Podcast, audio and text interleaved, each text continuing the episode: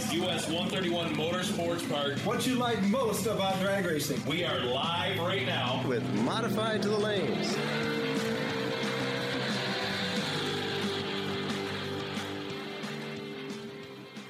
Welcome to the US 131 Motorsports Park Drag Racing Podcast. Strap in and hang on for all the latest news, results, and happenings from the fastest quarter mile track in the world. Gary and Justin will offer different perspectives for what's going on at the track and highlighting different drivers and events along the way. This week we'll be covering Justin. Well, we have a little bit of results from this last weekend. Uh, the weather was the big winner. Yeah. Last weekend it was you know another typical early spring day. Not sure why we're still getting that kind of weather in middle of May here, but it is what it is at this point. Nothing we can do about it. And we'll talk a little bit about the Memorial Day weekend race coming up, the Memorial Day Racer Appreciation Race. And we'll also have a, an exciting interview with Mark Wessler joining us in studio all right. and it'll it may be a little bit shorter of a, a show this week, being that we're pretty light on results and, and no bracket racing last weekend, but we'll uh, we'll bring you something to listen to this Well, week. great. Well, thank you for taking the time to download and listen to our show. If you enjoy it, please rate us accordingly and tell your fan, friends and family. If you have any ideas or suggestions, please let us know. Well, last weekend they had the Battle of the Titans race as kind of the Brian Chucky Davis birthday. Birthday, yeah. Um, they had they had a lot of neat things going on. They had a, a test and tune for the day Friday, get things kind of in order and and everything. And and Saturday was the race. They had like three or four different classes, I think, and Pretty decent crowd, looks like. Sounded like a decent crowd. Looked like uh, looked like there were some people in the stands watching, and, and droves of people on the starting line, as is pretty much normal for for the grudge type racing. But they really only crowned one winner this last weekend. And that was David Atkins, Okay. the local guy here. He's got a, an LS powered seventy Camaro now, Right. And he picked up a five grand win in the basically run what you brung and hope you brung enough class. Yeah, what I saw on the, uh, oh, it was a Facebook post. We saw the finals. Pretty close. yeah, close. I think so. Yeah, it was It close. close to me anyway.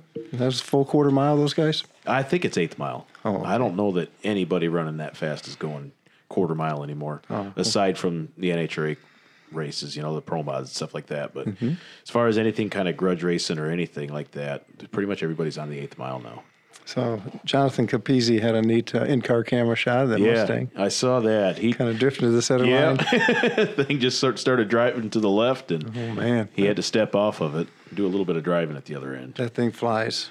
Oh yeah, Chevrolet powered Mustang, right? Yep, that's got a that's got a little LS motor in it too. I think that was just a five three, and and that's a he's got that thing working Yeah, pretty good. can do some magic with those turbochargers. oh yeah. So coming up in a couple weekends is this Memorial Day Racer Appreciation. It's a first annual event. It's an inaugural race that uh, Jason and, and the crew here put together, and I'm going to go out on a limb and just say that with racer support, this thing will grow.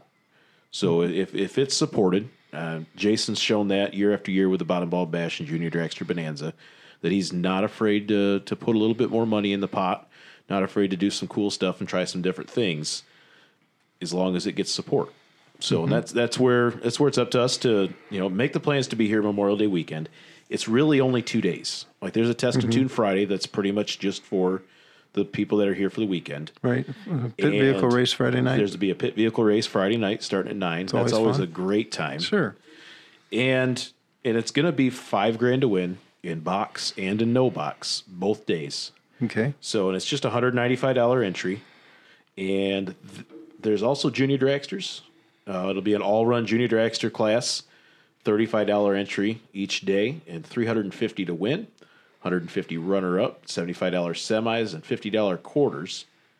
But then and that's uh and actually the 1190 the beginner cars will run separate until there's one winner and they'll get a $50 bonus. So two shots at 5K for less than 200 bucks. yes. And that's two separate classes, box Yeah. and no box. So five each, Yeah, and that's uh, Saturday and Sunday. right. So then thousand dollar runner up, three hundred seventy five dollars semis, hundred seventy five dollar quarters. Eighth eighth finalist, so sixteen cars pays one hundred twenty five bucks, and thirty two cars, the round of thirty two will pay seventy five dollars. So that's a, a seventy five dollar buyback. Mm-hmm. First or second first round. or second round. That's kind of nice.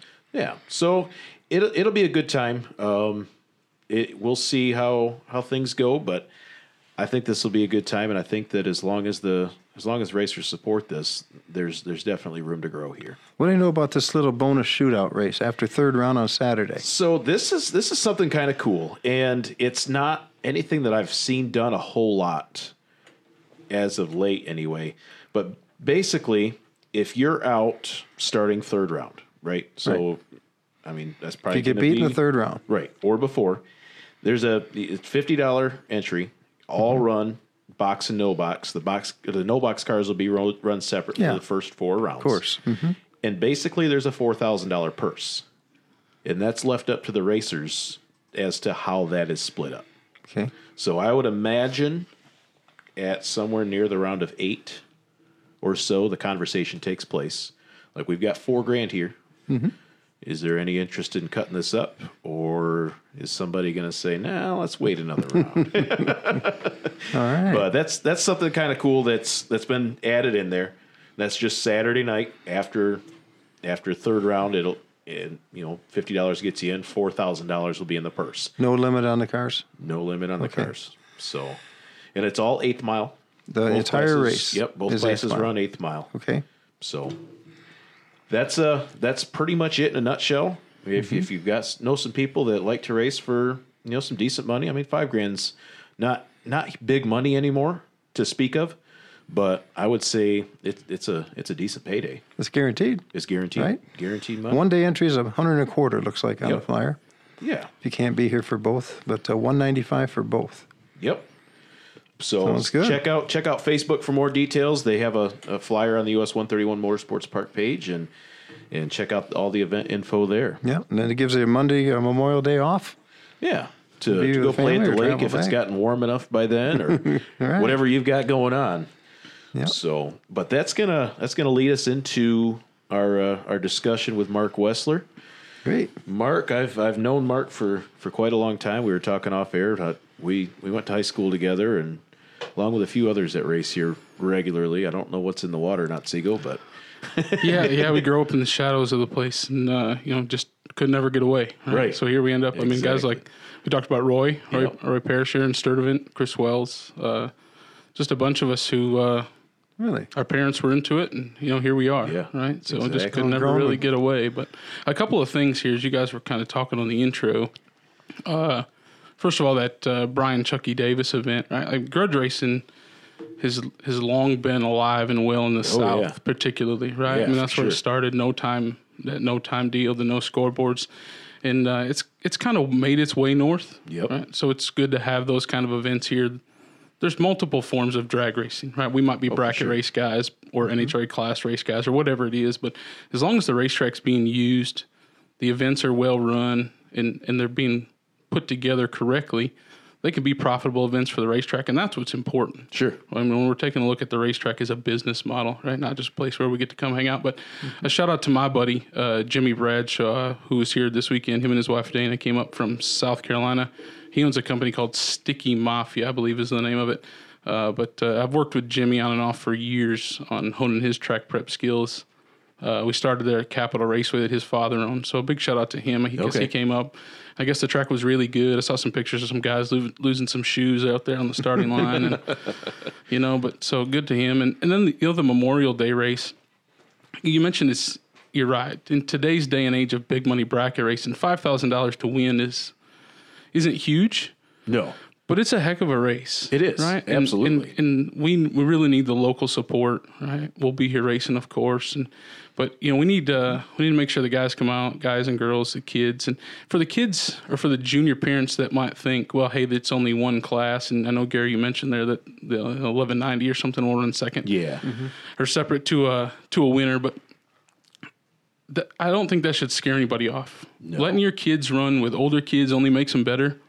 And my experience is is that when they do get that opportunity, that eventually they'll shine through, Oh, for sure. and it'll make them better racers week in and week out. So that when they do go back to their individual classes, you'll you'll find that skill set continue to get oh, better. Oh, for sure. So mm-hmm. Definitely. Good points. Yeah, and, and I mean, I've I've never steered my kids away from an all it. run class or trying different mm-hmm. things or No. you know, and and we were talking we were talking about this race going somewhere this last weekend in the car, and and my son Jace kind of had a, a disappointed look when he found out it was one class, and said, "Dude, you you can't have that look. I mean, don't don't beat yourself before you even get to the race." You're right. There's no better opportunity to to show everybody that you know you can you can do it. Oh, Right? absolutely. And it's, it's a heck of a confidence booster as they move on through the season if they can do well at an all run event. So It'll only make you better. It will only make you better. If you if you think you're a good golfer, go go try a nice tough course sometime. yeah, That'll definitely. Or, or play around with Tiger Woods or Yeah, something and like you'll come that. back a better golfer. for yeah, sure. for sure.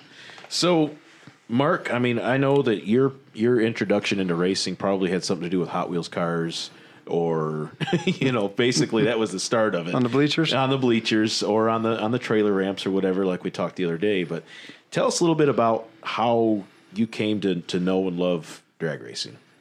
Well, yeah, the, yeah, Justin. I mean, there's no doubt that I was a track brat here, Oh, yeah. right? Like so many of us were that had that opportunity, um, and just just grew up here. You know, back when, of course, John and Nancy owned the racetrack, and you know, used to come in every every Saturday at three o'clock. Yep. Right? Like you know, come heck or high water, we were going to 131, and ba- things were different then. You know, there was a points program almost weekly, almost Yep. only on Saturday nights Yep. and uh, the track opened at three and you know at two o'clock the you know the line was all the way back down the dirt road and you know back when uh, my old man had a ramp truck and an open trailer and uh, so you know things were so much different but that that was it right you were just here for this early on and that's just what we did and I didn't know any different I didn't know there was a life outside of what happened here on Saturday nights No.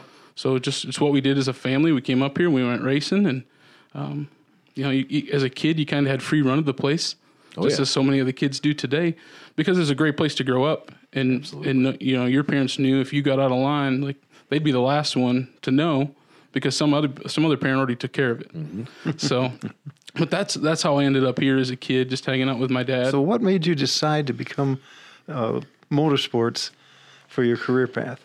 That, you know, Gary, that's a good question. I, again, I don't know that I chose motorsports. Right? I feel like more it chose me, and I, I, I haven't been able to find a way out. But uh, that was never my intention. As much as I loved drag racing, uh, I just I never thought I would actually work in motorsports. I was always going to work in some sort of professional sports, uh, minor league sports, or I was going to be a high school athletic director, which was my real passion. So after after high school, I went to Central Michigan University. So uh, fired up chips, uh, and and absolutely loved uh, loved Mount Pleasant. It was, it was a great community. It was really good to me. Uh, spent some time there uh, working in the local high school system. Uh, decided to you know after college I was going to come home and um, I was just I was going to be a high school athletic director. That's what I was kind of just felt like I was destined to do. And uh, 13 years ago this week, unfortunately, uh, my mentor Don Knight, who is the athletic director at Justin and I's high school, uh, passed away, and uh, it just kind of changed my my course, changed my action, and it probably didn't have to. Right, So, but it did. So uh, I always tell all the people that uh, I come in contact with now in motorsports, you know, that uh, I, it wasn't what I thought I was going to do, but but here I am, and it's motorsports has been really good to me. So uh, my first job right out of college in motorsports was with the Moroso family. Moroso uh, Performance Parts out of uh, Connecticut. They owned a racetrack, family owned, that Dick Moroso started, and uh, it was in West Palm Beach, Florida. So as a, as a college kid, I can still remember driving out of my parents' driveway. My dad and I driving down the uh, driving down our street in the middle of a bad snowstorm in December. Uh, I don't, yeah, it would have been December or January, and we were headed uh, we were headed to West Palm with everything I owned, and uh, I went down there to be the track manager, and it was uh, it was a really interesting experience. In way over my head, didn't really have much of a clue of what I was doing, but uh, she said, "Well, you've been around racetracks your whole life, and I, I think you'll be able to figure it out." And you know, I just uh, I firmly believed that if I uh, showed up, paid attention, and told the truth, that I'd be okay. And uh, I was, I, I certainly wasn't smarter, still not smarter than anybody, but uh, nobody's gonna outwork me. right? So we'll get up early, stay late, and we'll do whatever it takes. So uh, had some had some pretty immediate success there, and uh, had the, had the opportunity to be part of the what I feel is the most prestigious bracket race of all time, and that's the Moroso Five Day. That's what I think of when I hear Moroso Dragway. Yeah, I think that's still what resonates true today. You know, I was having a conversation with Nick Folk uh, a few weeks ago there at Charlotte. Nick's a past five day winner, and he'll tell you that that the week long points battle that he won there is as memorable and maybe more prestigious to him than being an NHRA world champion. That that's huge. Wow. And and that that whole thing kind of laid the, the the groundwork for the big money bracket racing scene today. I mean, mm-hmm. that's that was a destination racetrack. You know, where it was paid Absolutely. huge money. At the time when Dick Moroso started that deal in the early 80s, there was 500 cars. And, and Gary, that's 500 unique hot rods. That's not double entries. That's not Wow. I get to drive Justin's and he gets to drive mine. No, that's 500 unique entries. It was on the quarter mile, right? So still on what we call the long track. Right. Mm-hmm. And there was no buybacks. And and they started them early and they ran all night and you'd get about an hour of sleep maybe. And uh, then they'd be right back at it the next morning. Wow. the five day marathon. Yeah. It was unbelievable. And uh, Chris Wells can attest to this. He came down and ran the staging lanes for me because it was hard to get people to work during the week. Those kind of hours, Yeah, too. the- yeah. So Wow. So we and uh, he was part of the five day marathon one year with me, and uh, there's some stories. Oh yeah. Probably a little off color, maybe, but uh, some really good stories from that week and uh, some memories that uh, I'll never forget. And that's where I got to meet a lot of the guys the first time, who I still have relationships with today across the industry. And uh, but uh, yeah, that's probably my favorite memory. How big a staff did you Moroso. have there at Moroso? There was uh, there was probably twelve to fifteen full time employees. Wow. And then a whole s- slew of you know race day staff. That that racetrack was really unique in that it was one of the first multifaceted facilities of its time.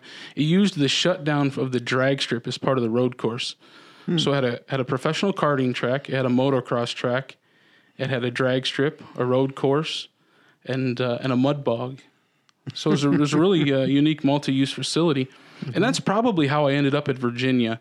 Was I had some after after there I, I went up to Virginia and uh, had some opportunity to work with the NHRA and run NHRA national events, which at that time in my life was was really interesting to me. It's you know NHRA is is the bar by which all of drag racing is measured. Sure. Right. So the opportunity to hang out with some of those guys and, and rub elbows with some NHRA stars and be part of an NHRA national event, uh, it it felt like it was a big deal, and it was. So we uh, moved up to Virginia and ran that racetrack, but that was another multi-use facility. Oh yeah. So- that, that we when we were out there in 2015 or 2016, I don't remember which year, but we we drove around one night on the golf cart and we drove for a long ways and it's and and my wife was like, you know, this seems like the the land of, of broken dreams for somebody because there, there's all sorts of stuff there uh, that you'd never even know. It's about. 550 acres. Right. Is that right? Yeah, over 50 acres of asphalt.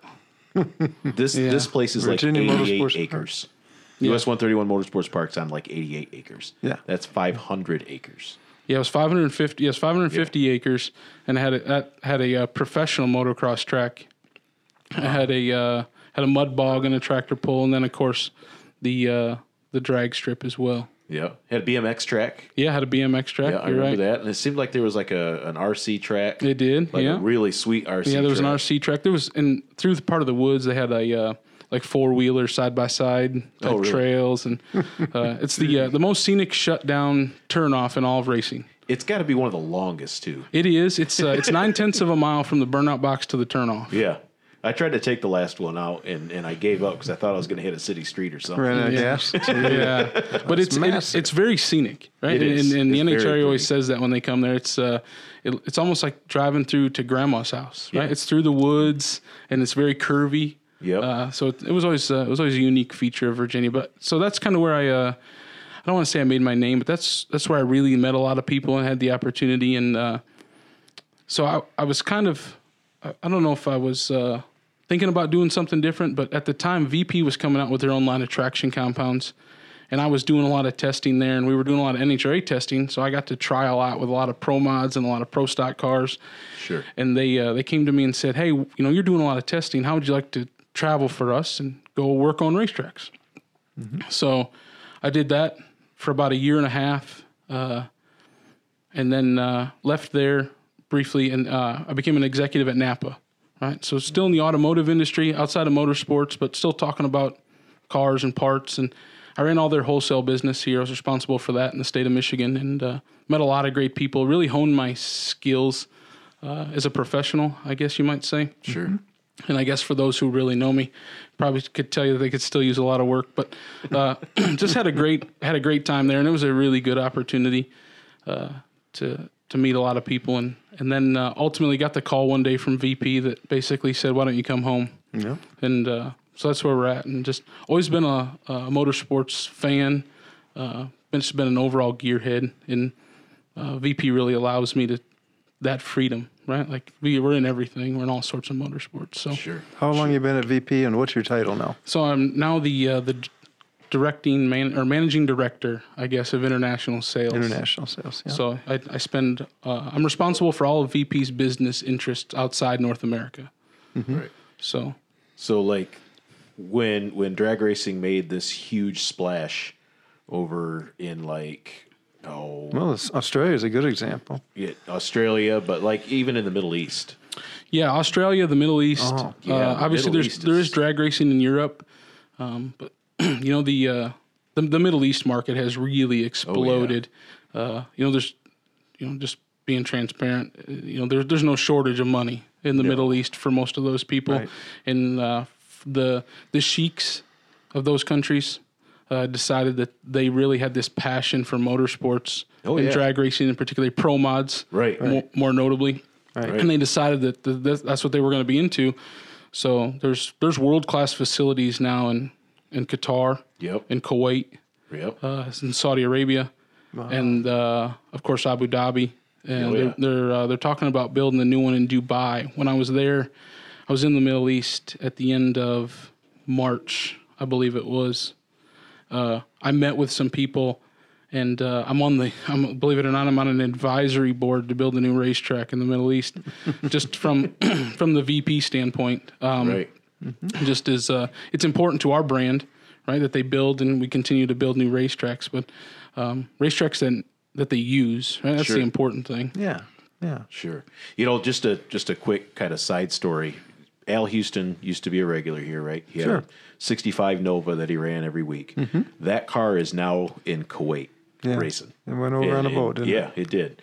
And it, it, I ask Al every once in a while how if you know if he's heard from the guy that Mm-hmm. bought it, and yeah, he hears from him on a fairly regular basis. And Mm-hmm. the thing he's putting way too much nitrous to it, and it's going faster than it was ever made, made to go. But Mm-hmm. That's yeah, that's the that's their mentality there, right? We- It's either need it, nothing's NA. right, Right? Nothing's naturally aspirated. So bigger cubic inch, lots of nitrous, turbos, blowers. you name it. Yeah, absolutely. That's that's real cool. Do so they have uh, bracket racing in the Middle East? Not, not to my knowledge, there's not much of a bracket race program because there's not a lot of people who would participate in a bracket race. no kidding. It would be more of inclined to heads up, first to the finish, lots of horsepower. Drag racing is is a big part of Middle Eastern culture, but the other thing would be sand racing or hill climb stuff. Okay. Right? There's no shortage of the opportunity or the places to do that. Right. Right. So and it's uh it and it's full timing system. I mean it's a professionally built, put together Okay. deal. And you know they're running uh you know they're running you know blown hemis Oh, and, no and sand trucks there. So I mean it's uh you know there's, and there's no shortage of parts. I mean there's a lot of American companies there, and they really the Middle East culture really loves Americana. So Okay. brands that are popular here are really popular. Whether it's in you know in the in the Emirates or in Kuwait or Saudi or Qatar, so. No kidding. So, I guess I mean, without getting too terribly sidetracked here, what does a, a day at the racetrack look like in, say, Qatar? It, it starts late, right? Their culture stays up late. They're not interested in getting up early. It's more they're even though it's uh, I think it's about an eight hour time difference from here to there. Yep. They're they almost work more on an American time schedule, and that they would rather start like a trade show here would start at seven or eight a.m., nine a.m., something like that. There it would start at four or five o'clock in the afternoon and then go till midnight Oh, no because kidding. that's when their culture is awake and that's those, that's when they like doing those types of things so at the racetrack there it's very similar It- Okay. it's very uh it's it's typically unorganized by our standard Sure. right but it's uh it's two or three qualifiers and then just race and okay. they have a lot of fun they really enjoy it Sure. Sounds like a big tire grudge race. it, it is absolutely Yeah. Pretty much the way what they have it here. Okay. Well, being that I mean, we we all burn some sort of fuel meant for racing in in some aspect or another.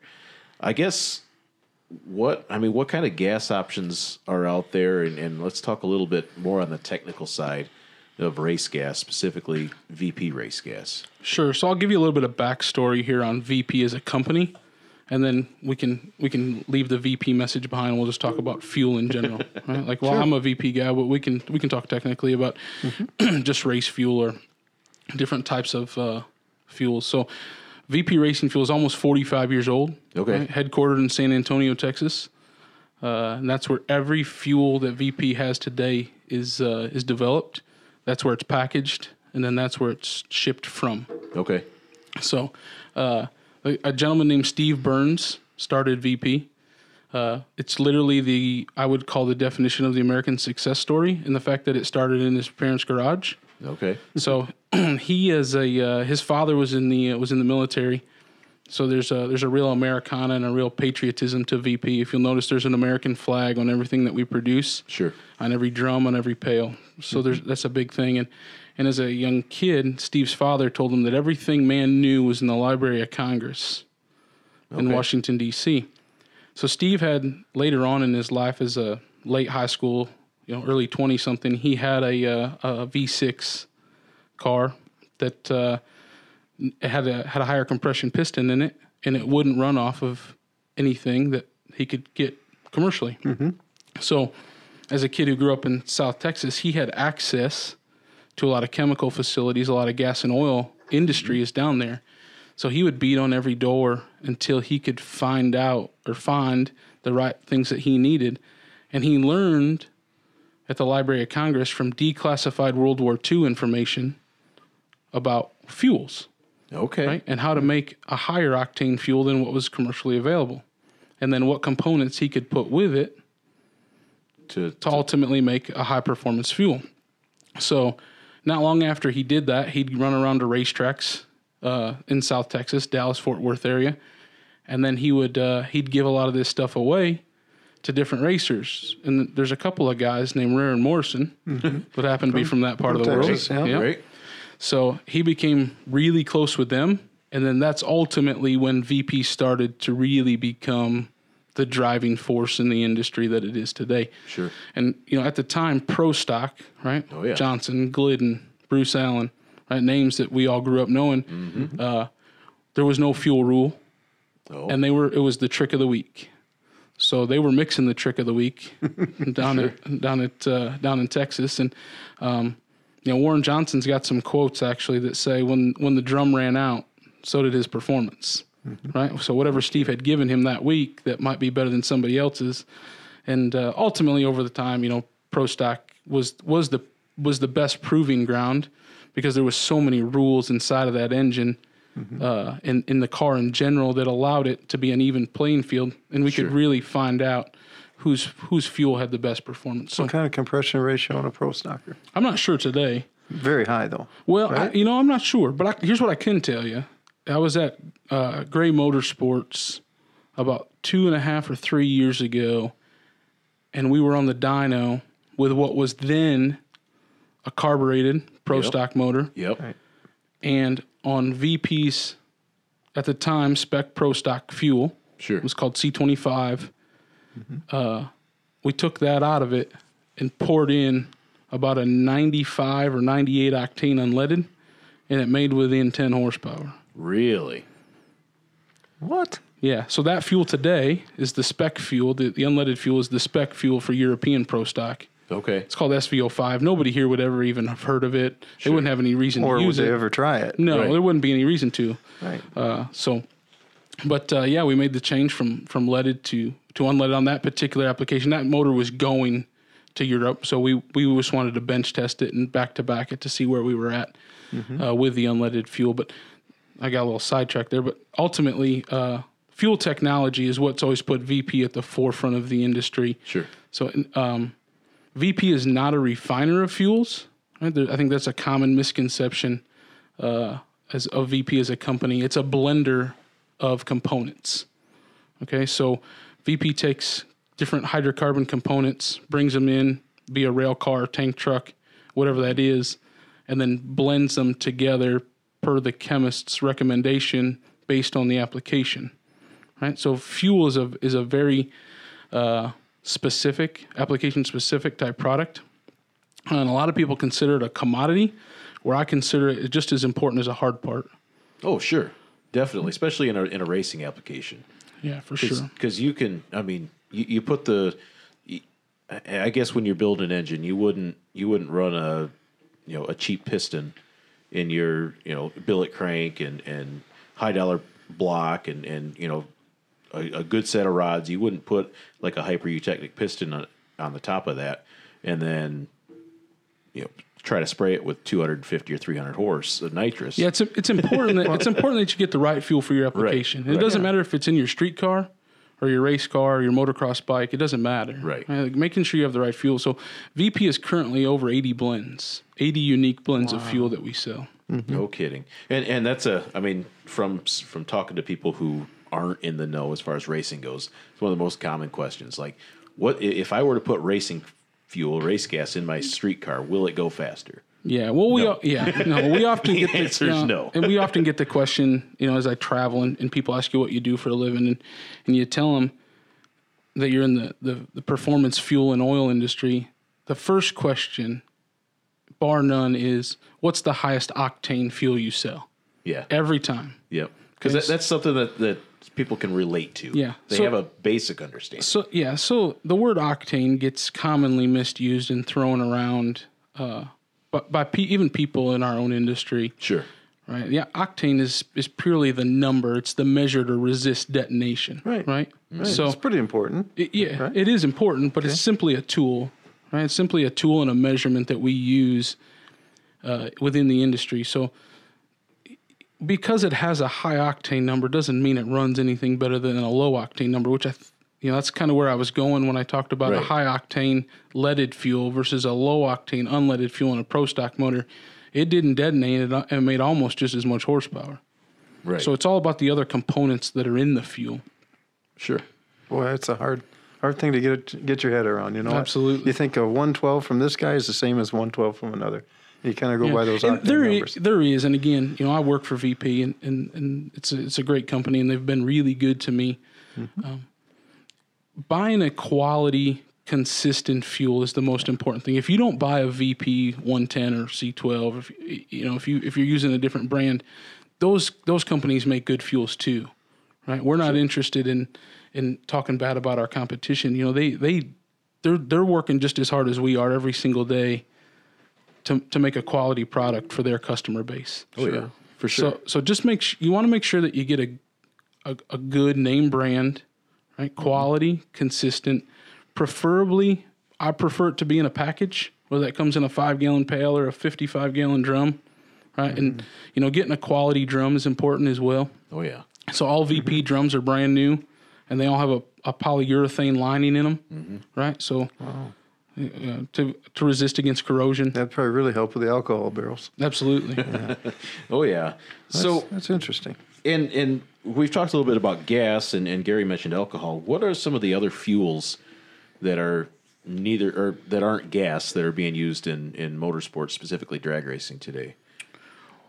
Well, obviously you have gas, right? Right. A hydrocarbon based fuel, right? Yep. That, that typically starts out with a uh, with an alkylate type base, um, and not to get too too over the top technical, but that that's the number one fuel most commonly chosen in drag racing applications. Uh, there's a methanol, right? Mm-hmm. Oh, yeah. which is a byproduct of a methane gas. Yep. And there's a lot of misconceptions in the world about methanol.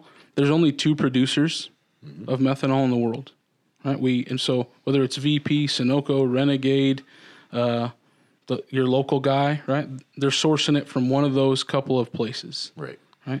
So uh, Methanex and Nexio. There's there's only two producers, two distributors in the world of It's a byproduct of natural gas correct. uh, that's pulled out of the ground. Okay. So in in and our The other, our sorry, I don't want to. I don't want to cut you off. The other one would be ethanol. Sure. right? Which would be a, a typically here in the United States, it's a corn base Yep. product, and uh, ethanol, uh, often commonly referred to in in my world, right, as a as a poor man's race fuel, right? Sure. And no knock on it. Uh, it it makes power. It does. right? It runs extremely well. It runs cool. Yep. It's a consistent product. Again, you need to make sure you get it from a reputable source. Oh yeah. And you need to make sure that you know, no matter what percentage of ethanol it's supposed to be, that you need to make sure you know what the other percentage is. So if it's an 85% ethanol, what's the other 15%? Right. Right, that's that's the most common Yeah. So you're talking E85. Right. E85, And, and of course, yeah. our regular pump gas has 10% ethanol. Sure. Right? Right. Okay. So and and and that's that's the that is the the, the question too. Like so you go by E85 out of the gas pump, and that's blended based on the load, right?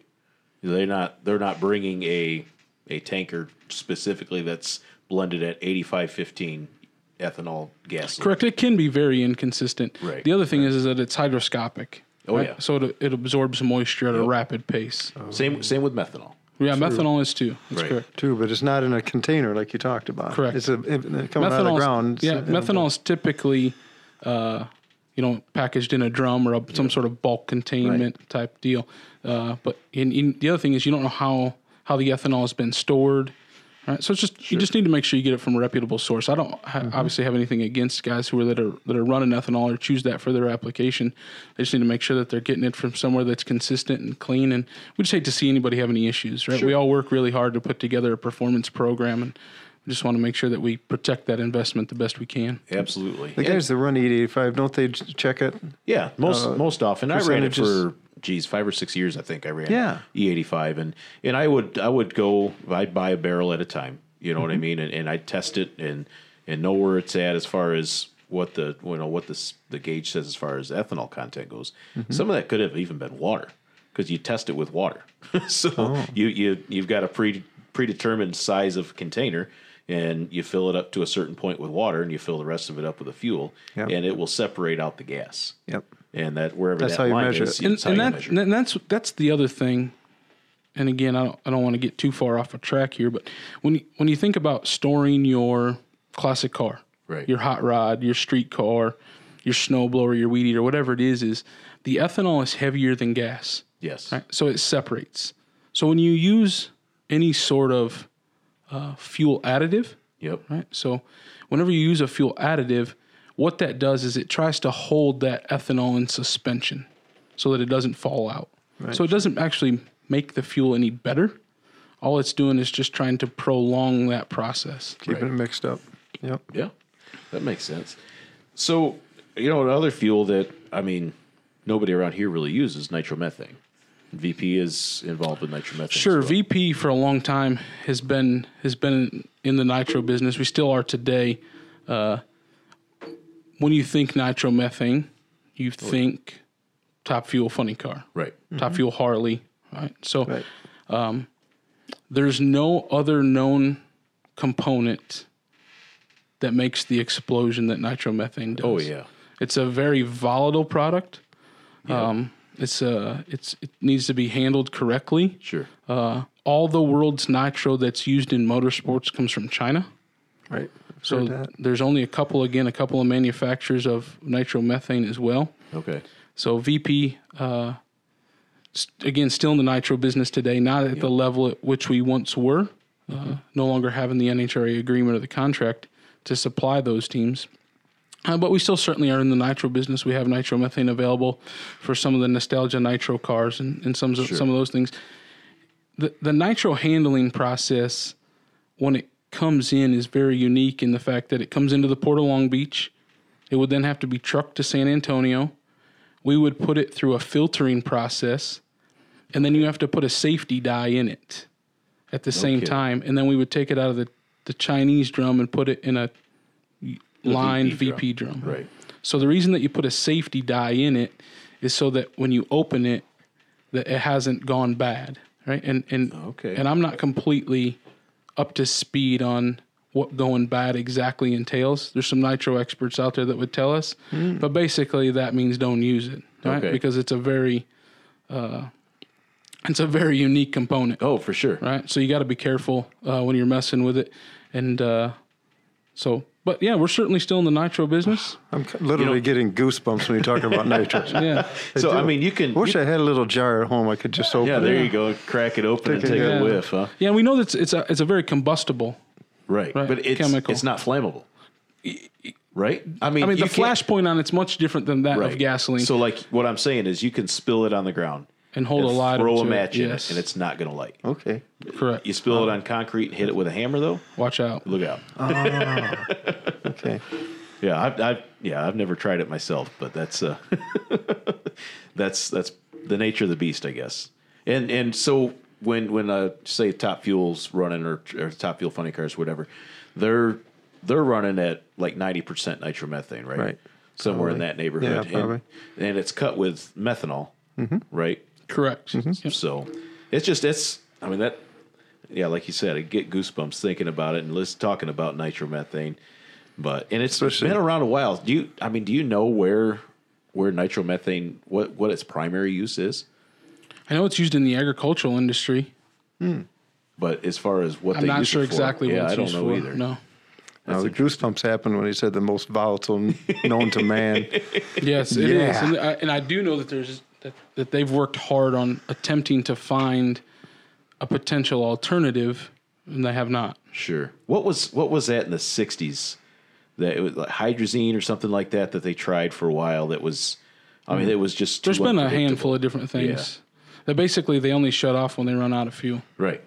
Oh yeah, it's the the mechanics of a of a top fuel engine are are just they're crazy. I mean the the tips of the spark plugs are burnt off by like hundred feet. it, it's essentially dieseling itself. Mm-hmm. You know the mags aren't doing a whole lot anymore. so it's it's unreal. It's it's pretty pretty cool stuff. But and and it, you know it seems like it's got some sort of fountain of youth aspect to it too because I mean you think about guys like Don Garlits and Chris Karamesines who's still doing it in, in his upper a- eighties. As we started earlier, right? As we stated earlier, there's there's there's a, this is a disease for which there is no cure. You're right. I mean, here we are, and, and you know it's a great thing when you when you take a look at drag racing in general versus other forms of motorsports. It it certainly appears that it's the one you can do the longest. Oh, most definitely. Right? Absolutely. So, so there's a that's a that's a pretty neat thing, right? When you see all these guys that you know that that you've raced with or you've been around with that, that still get out and do it at a high level Oh, and yeah. have the ability to compete week in and week out, whether it's here locally or nationally. It, it doesn't matter. So Mm-hmm. it's uh that, that is one thing that I, I certainly enjoy about the sport is the Oh, for sure. longevity of it. It's ageless, yeah. It is. It really is. How old is John Force? John is 70, 71 maybe. Yeah, right Somewhere- around there. Right around to be, there. yeah. Remember Eddie Hill was in his 80s, Oh, yeah. still Yep, racing? Exactly. Eddie Hill. I mean, locally, Louis Hall. Yeah. I mean, it- so, somebody who's been around seemingly forever. I mean, Louis was old when I was a kid. I suppose it's a it's a sport you could take up at any age and, Oh, and for sure. continue uh, for a long, long time. Definitely. So just I guess I mean to kind of get away from fuel a little bit and I mean the the technical aspect I really get into but I'm sure not everybody does. Um in your opinion being that you are involved heavily with motorsports and specifically drag racing a lot, what does the next what do the 10 the next 10 years look like in your opinion? I, I I firmly believe, and again, this is this is exactly that. My opinion.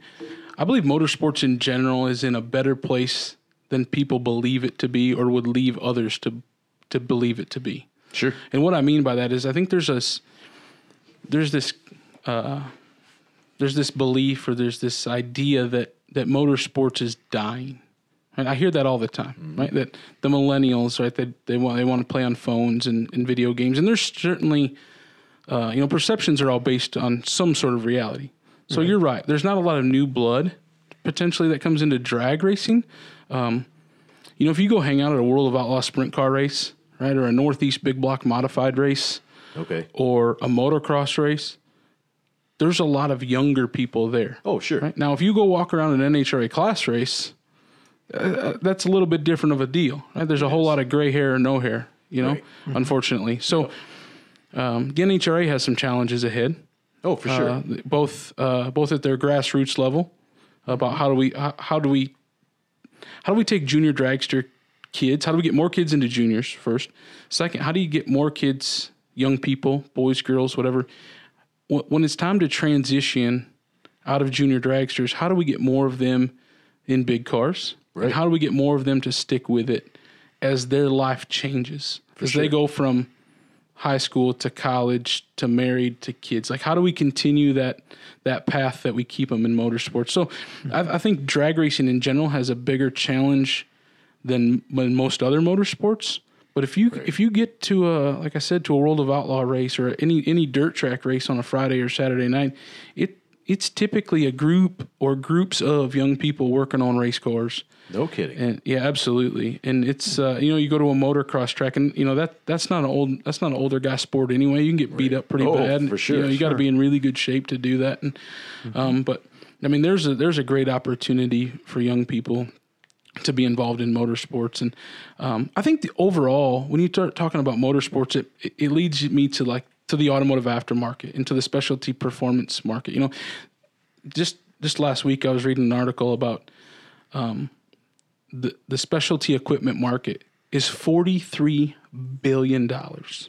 no kidding. So that's billion with a B, guys. Right. Forty three billion dollars. So there's still a lot of people thinking Buying- about cars Buying parts. Yes. Trying to make their cars faster. faster, look better, right? Whether it's tires, wheels, and, and, you know, there's this whole accessory market. Oh yeah. Yeah, and I, I I read that 12 billion of that was spent on trucks. No kidding. So whether that's new tonneau covers or different wheels or, or Lift kits, it- yeah, it doesn't matter. Right? Yep. Absolutely. So there's this whole culture that still loves cars. Oh, for sure. So the the traditional gearhead, like us, Mm-hmm. right, that still puts a carburetor on something and thinks that a '67 Chevy 2 or a '69 Camaro or a Fox Body Mustang, right, or a you know a G Body or something like that Mm-hmm. is cool. Like that may be going away a little bit, but hot rod culture is not going anywhere. No, and and that's evidenced too by the the manufacturers. I mean, there's not been this kind of factory support into muscle cars and into basically making cars fast, Including, since uh, the '60s. I mean, it's Yeah, we, we well we all talked about or we've all we've all had the discussion that the late 60s early 70s Yeah. was the best era for for cars and car people and you it's hard to disagree with until now right. like a Copo Camaro a drag pack Challenger or a Cobra Jet Mustang Oh yeah, and in today's today's performance street car you could get in it and drive it to California absolutely. Right. And then and not then saying go- that you couldn't some of those other ones, but it wouldn't sure wouldn't be near as comfortable. No. it wouldn't have air conditioning. it right. wouldn't have power steering. so wh- wh- while some of that stuff is still really unique and it's really cool, and, and I still get into walking through a car show, right? It, the car culture is alive and well. the The performance aftermarket is alive and well, uh, and I think it will continue that way. You know, the the important thing to remember, and I, and I, I preach this to, to my sales guys that work with me and other manufacturers is if you're in the automotive aftermarket or the specialty equipment or the motorsports segment of business, we have the unique opportunity to make a living off somebody else's hobby. Oh, absolutely. And when you let that sink in for a minute, I always joke that I'm one of the few people that shows up at a drag race and I'm there to make money and everybody else is there to spend it. Right? and, and that's important to remember. This is your customer base. Absolutely. So, you know, we got to keep feeding it. And I'm on a few different advisory councils uh, in different motorsports segments to, to talk about young people and to get more young people into motorsports and and what that looks like and how we can continue these feeder programs. And it's it's really important. Um, I've got to do something probably for the next 30 years. Right. Uh, right. So, and I just as soon it be this. I just soon be in motorsports of some form or fashion. Absolutely. So I mean, Sounds like good. it it it's going to look different probably, say in the next 10, 15, 20 years. But I I tend to agree with you, Mark, that the the car culture, the the see who's got the faster car, is alive and well right now. And and you know, as a as a weekend warrior bracket racer who you know occasionally will show up on a Friday night, and it while it does get frustrating because you're trying to you're there to to to try to make something better or try to fix an issue. All those guys that are out there beating up their cars, that I mean, they're having a blast. They are, they're who we really need to be mentoring and, and Yeah, and- I mean, when you and I show up on a Friday night and the staging lanes are full, we get really frustrated because we're here to work on a specific issue. right, However, without all the people who come and hang out on Friday night, i- i- the the place just wouldn't be the same. Right. And the, and the racetrack needs everybody. It needs it needs a heads up racer. It needs a test and tuner. It needs the weekly bracket racer. Mm-hmm, yep. And the program needs that to survive. Now, I, I don't know. Maybe I didn't or didn't answer your question there, but when you talk when you think about bracket racing, right? If Right. you want to get real That specific, was that was the next the So, next question. if you want to get real that question. specific on what bracket racing looks like in the next five or ten years, I don't know that it looks a ton different as long as things are going well and the economy continues to be somewhat successful. Yep. And you know the the the uh, the stock market continues to do well. Mm-hmm. I think that you know motorsports or bracket racing in general will continue to do well. There's been a shift, right? Big money bracket racing has been all the rage, right? We all watch it on Motor Mania, and you could catch you could catch a ten grander on Motor Mania or one of those other live streaming uh, formats or, or markets uh, Like every weekend. almost every weekend. You're right. And if that's what you truly wanted to do, you could probably race almost every weekend somewhere in the country across the summer for what we would all consider big money. right? At least ten grand. Yeah.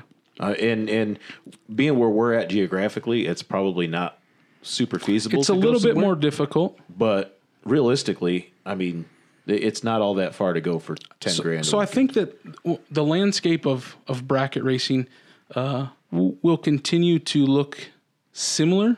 I don't believe you'll see quite as many big money bracket races. I think a few of the uh, self promoted races, some of the like the uh, the what we call the house races, right? That the racetracks put on, will continue to thrive.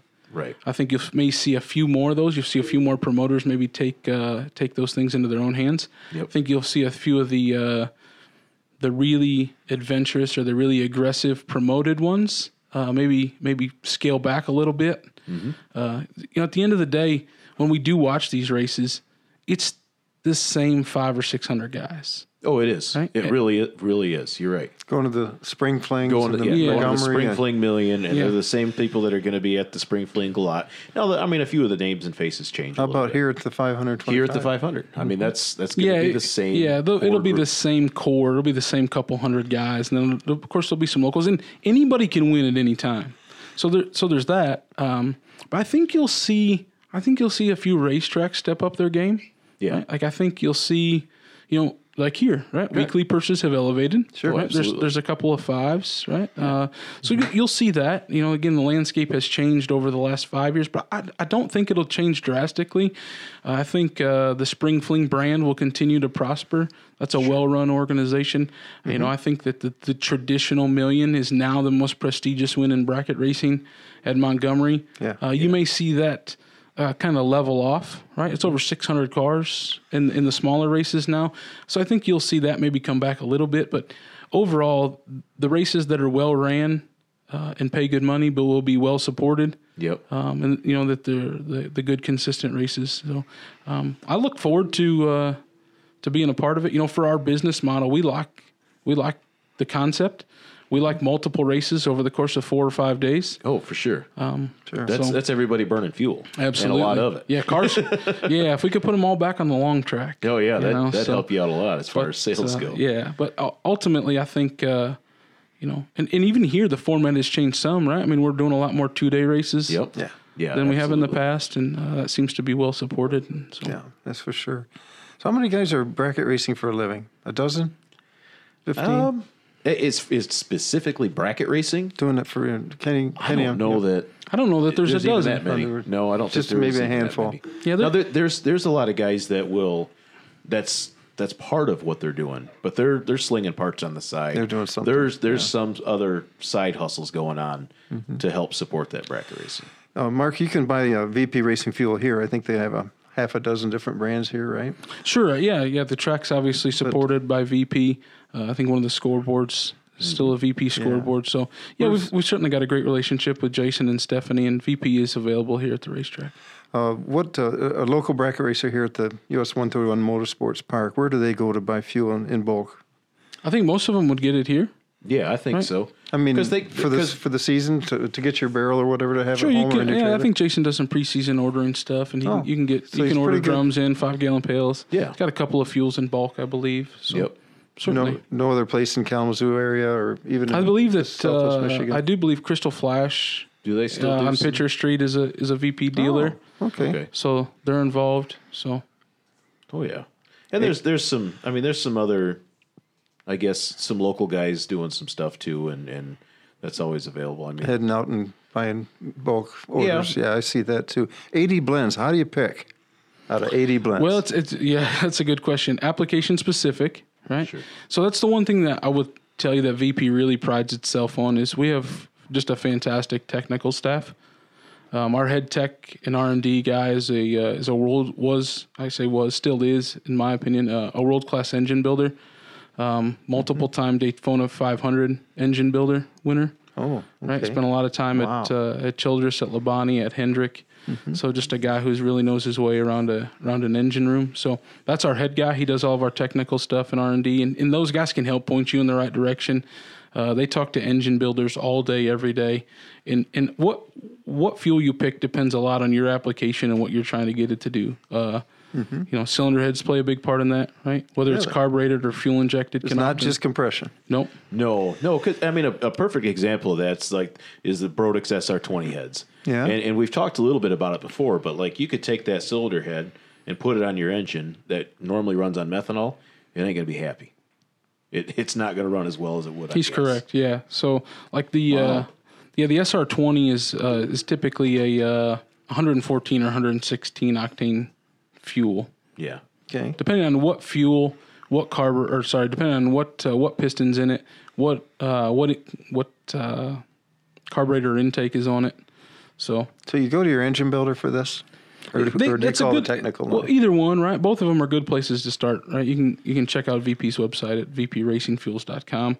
Uh, those tech guys, those those numbers ring right to their cell phone, right? So those guys answer it all day long. They answer their their technical emails. Um, so yeah, if you have a specific question, you can certainly get a hold of them. It doesn't matter if you're two wheel guy, four wheel guy. There's specific people who that answer. A, there's a different tech line for drag racing than for circle track Oh, than for wow. motocross. So we have industry experts who answer all those lines. But uh, yeah, I mean, the engine builder is always a good place to start, and we have uh, we have a lot of relationships with a lot of the key influential en- engine builders in specific markets. Is you know those guys they want the best package they can put together for their customer. They want it to be the best value. And, and in our world, we want it to, to certainly live as long as we can make it live. So, you know, running the right oil, running the right fuel, and just overall taking good care of your stuff uh, certainly helps that. like you said, it's part of the parts list. Absolutely. It's considered a hard part. Oh yeah.